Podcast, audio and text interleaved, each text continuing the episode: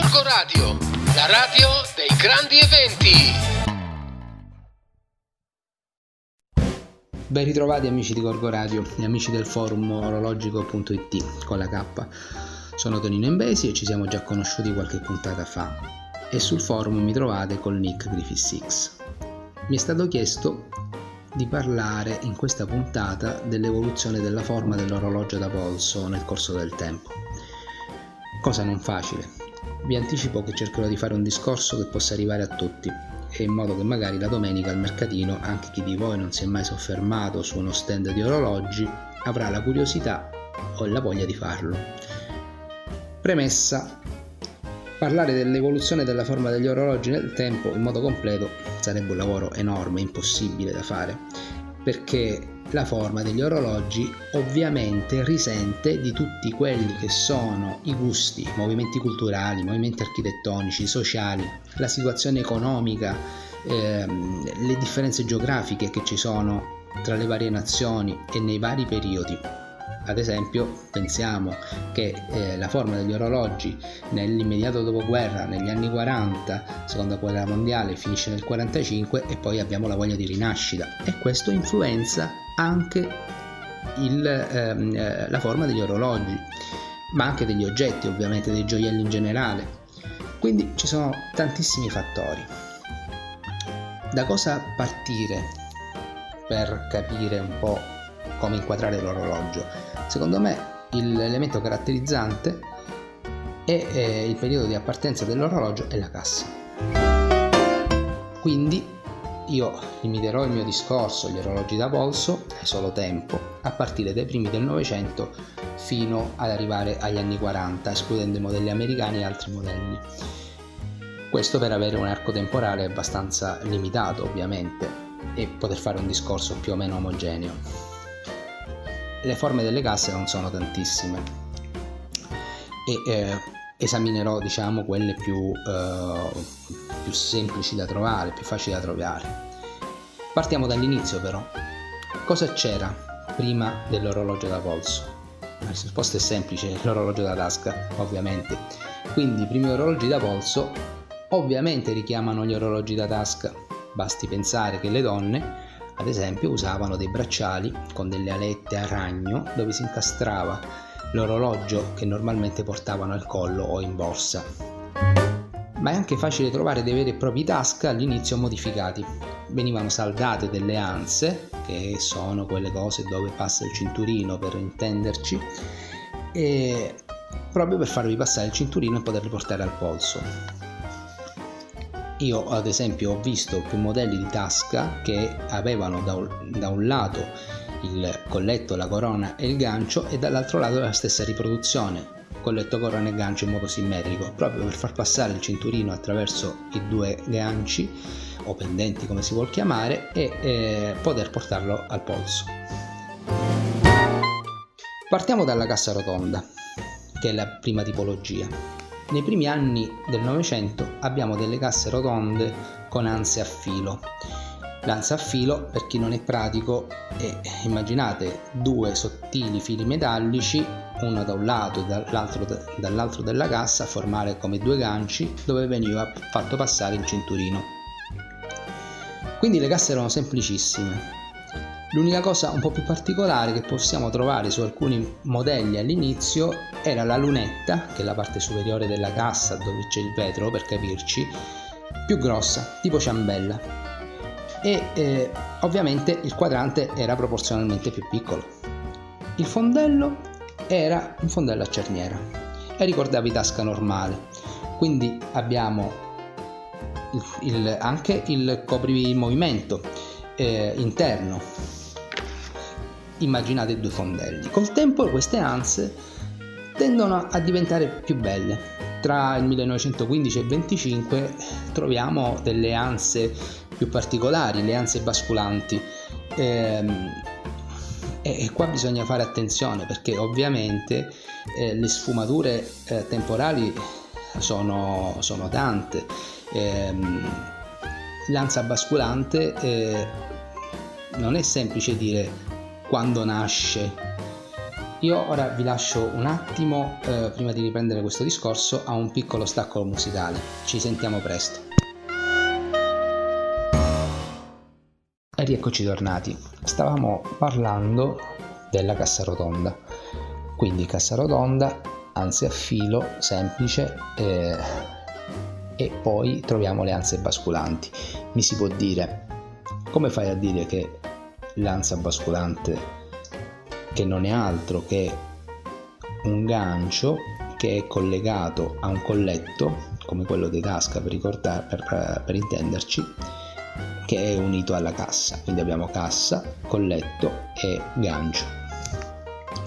Come fai a dire che è nata prima l'ansa fissa dall'ansa eh, basculante? Beh, non, non, non si può dire eh, posso dirvi che nei modelli che io ho visionato, eh, partendo da quelli che sono databili, perché non tutti gli orologi sono databili ovviamente in questo periodo, eh, però possiamo datare certi longin che hanno i numeri di serie, forse una delle casse che, che ha il ehm, diciamo eh, ti dà un, um, un binario temporale il più fedele possibile eh, perché è sempre stata lineare con i numeri di serie, ehm, oppure l'altro elemento che mi ha portato a individuare temporalmente un orologio piuttosto che l'altro ehm, e sono le incisioni e sono le dediche che troviamo sugli orologi. Quindi orologi che hanno una dedica ad esempio ne ho uno a, Michel, a Michel eh, 1921 è ovvio che io posso inquadrarlo in quel periodo temporale Diciamo che in generale eh, nei modelli visionati e anche visti sui libri l'ANSA diventa un pochino più eh, tecnica diciamo eh, dopo, il, um, dopo il 1915 intorno al 1920 mm. questo tipo di ANSA ritroviamo considerate però fino ai primi anni 30 eh, dove però le anse, queste ansette, queste, questo gancio diventa quasi rettangolare e viene bloccato al colletto con delle viti. Quindi già noi possiamo fare un pochino una distinzione quando andiamo a vedere un orologio tondo con anse basculanti, più o meno se è eh, dalla semplicità dell'ansa, se rientra nel primo periodo oppure se eh, siamo già nei primi anni 30, quindi l'ansia è più lavorata, ci sono le viti, è più rettangolare. E teniamo in considerazione anche una cosa, che questa linea temporale che sto delineando, come vi ho detto, eh, ha dei margini sempre sfumati e, ed è una linea nella quale l'anteriore coesiste sempre con il posteriore. Però ci permette almeno di avere un quadro più o meno attendibile che ci aiuterà a quello che è il nostro scopo finale e ci eviterà di inquadrare ad esempio una cassa a cuscino sagomata negli anni 10 o certi tipi di casse rettangolari negli anni 40. Cosa succede alla cassa rotonda alla fine degli anni 20 e inizio degli anni 30? Scopre le anse, le anse fisse vere e proprie, come un ele- diventano un elemento estetico dell'architettura generale della cassa e non è più un semplice mezzo per tenere il cinturino. Quindi all'inizio c'era la fretta di raggiungere lo scopo quasi, no? Adesso invece diventano parte dell'estetica dell'orologio. Quindi la lunetta anche assume un'importanza estetica e architettonica negli anni 30 proprio. Abbiamo delle belle, bellissime lunette a disco eh, piatte, molte le definiscono a moneta, anche se eh, dagli archivi della Longines quel tipo di, ehm, di lunetta molto richiesta dai collezionisti veniva definita come flat bezel, come lunetta piatta quindi noi in realtà questo a moneta lo, um, lo, abbiamo coniato noi ma tecnicamente all'epoca aveva il nome di lunetta piatta e, ehm, e poi quella a gradino a 1, 2, 3 gradini ora ehm, questo è il fronte il retro nel retro non abbiamo più la cerniera salvo rari casi ovviamente perché come vi ho detto il precedente tende sempre a coesistere con, eh, con il successivo. I fondelli eh, negli anni 30 eh, già troviamo i fondelli ovviamente, i fondelli a vite pure, i famosi, stiamo parlando di, di tutto l'arco degli anni 30, i famosi tre tacche o sei tacche che permettevano di, eh, facilmente di aprire o chiudere l'orologio. Vi lascio ancora uno stacco musicale, tra un po' riprenderemo. E rieccoci qua. Ritorniamo subito nel nostro argomento, stiamo vedendo la cassa rotonda come si evolve dalla semplicità, dalla semplicità delle anse, comincia a diventare sempre un pochino più complica- complessa, ehm, più decorata. E, ehm, e arriviamo eh, negli anni 30 eh, con delle belle anse, eh, anche se sempre semplici, ehm, mentre invece si lavora di più sulla lunetta, ehm, sull'estetica generale dell'orologio ovviamente negli anni 30 è il periodo degli, degli, orologi rettangolari, ma di questo ne parleremo dopo. Io sto vedendo un attimino la, eh, la cassa rotonda prima. E, ehm, nei 40, nei 40 succede la stessa cosa. Ehm, che era successa diciamo alleanze che era successa alle lunette un po' nel senso gli anni 40 sono gli anni eh, della rinascita. Eh, nei 40 sono le anse a prendere vita. E, e siamo nel dopoguerra quindi ehm, è un periodo proprio di rinascita. Cominciano a fiorire le anse a corna di vacca, le anse a fiocco, a ragno, a goccia e così tantissime forme. E, ehm, tu, tutte queste forme arricchiscono completamente l'orologio in un modo incredibile. Quindi già noi quando andiamo a vedere un orologio riusciamo a individuare se degli anni 40. Le anse sono uh, un elemento importantissimo e, e quindi questa evoluzione dell'ansa già ci permette di inquadrare temporalmente eh, e, e di stabilire dei limiti temporali. Vista la cassata rotonda, che praticamente negli anni 40 non ci fermiamo perché non possiamo andare oltre per adesso eh, andiamo a vedere un'altra tipologia quella rettangolare. Rettangolare le tonneau e quella a cuscino che è la cosiddetta quadrata sagomata alla fine degli anni 10 e negli anni 20 le casse rettangolari e quelle allungate sono in generale grandi molto grandi abbiamo dimensioni che toccano 5 cm x 25 mm ad esempio per le rettangolari o 5 cm eh, per 20-21 per le tonneau ehm, e sono curve perché devono adattarsi al polso. E ovviamente i quadranti sono quadranti metallici questo poi lo vedremo magari in un'altra puntata perché devono, essere, devono piegarsi. È difficilissimo rarissimo trovare dei quadranti eh, in smalto eh, e sicuramente non nei curvi. E devono potersi piegare secondo la curva della cassa. Le anse in questo, um, in questo tipo di orologi rettangolari sono anche a filo all'inizio. Segue l'evoluzione l'evoluzione che avevamo visto per la, per la cassa rotonda. E, quindi anzi a filo poi normalmente nei tonneau eh, troviamo molto spesso quelle là ehm, basculanti quindi anche qua quelle a filo sono di, di, di, linea di massima più antiche rispetto a quelli con l'ansa basculante. Però sto dicendo sempre in linea di massima perché eh, non è una ehm, alla fine stiamo parlando di, un, di, uno scarto di una decina d'anni.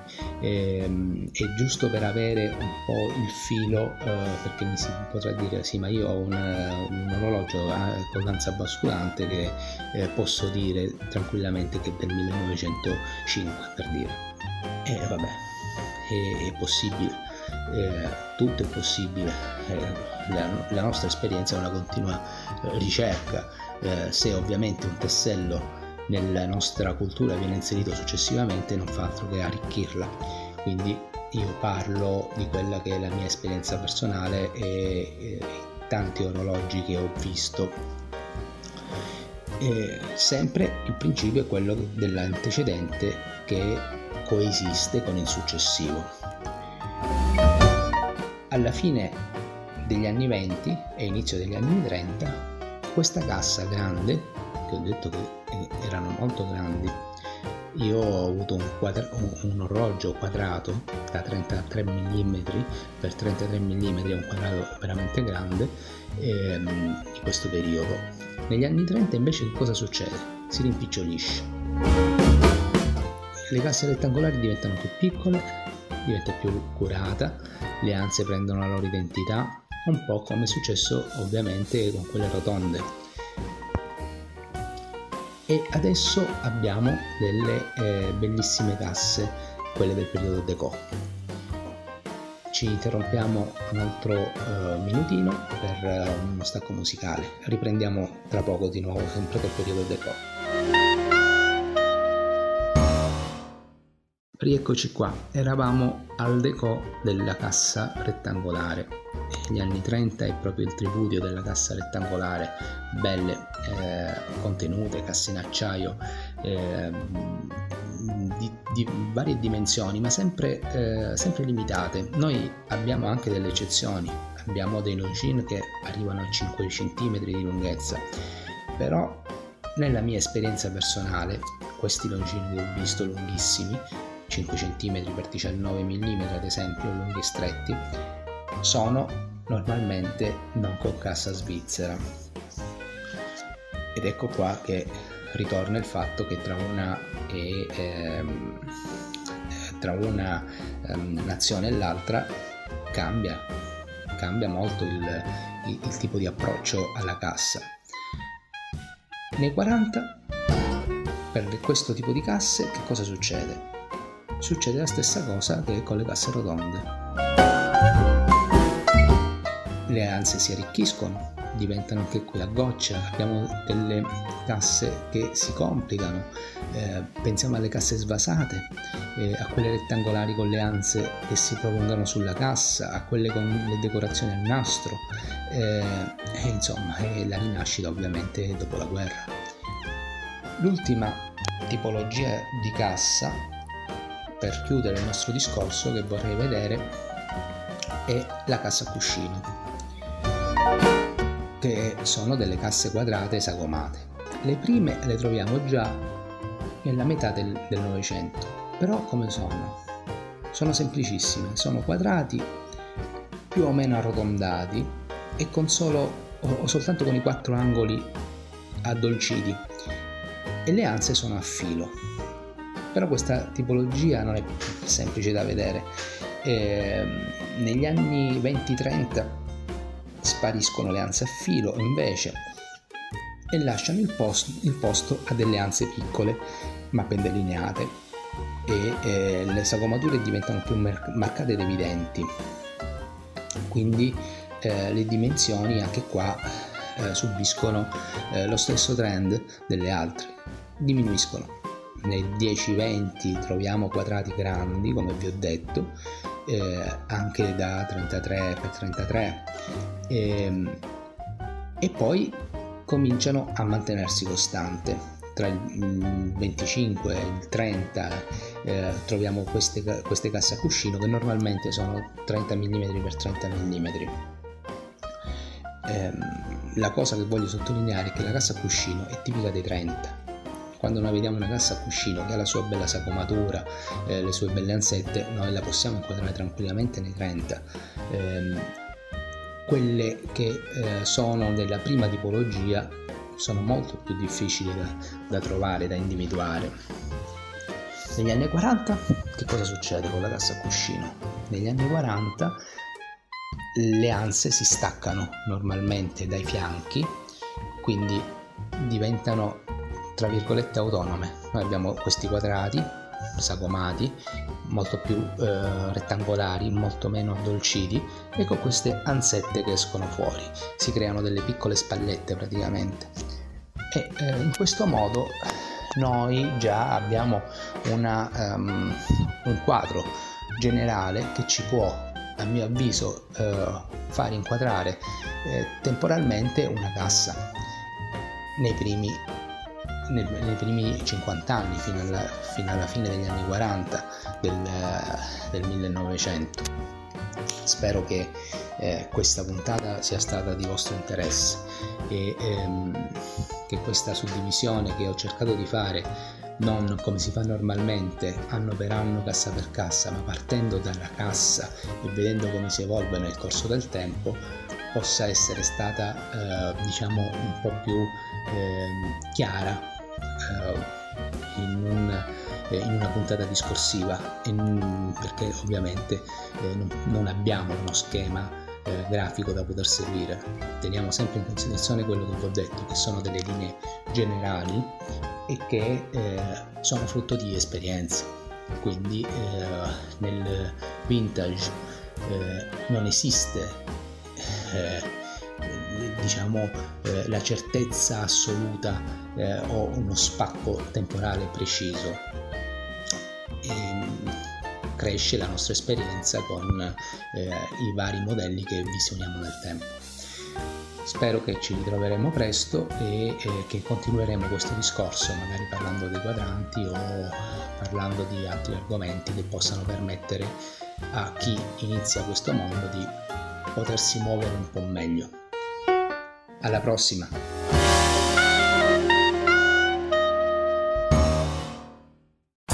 Corco Radio, la radio dei grandi eventi.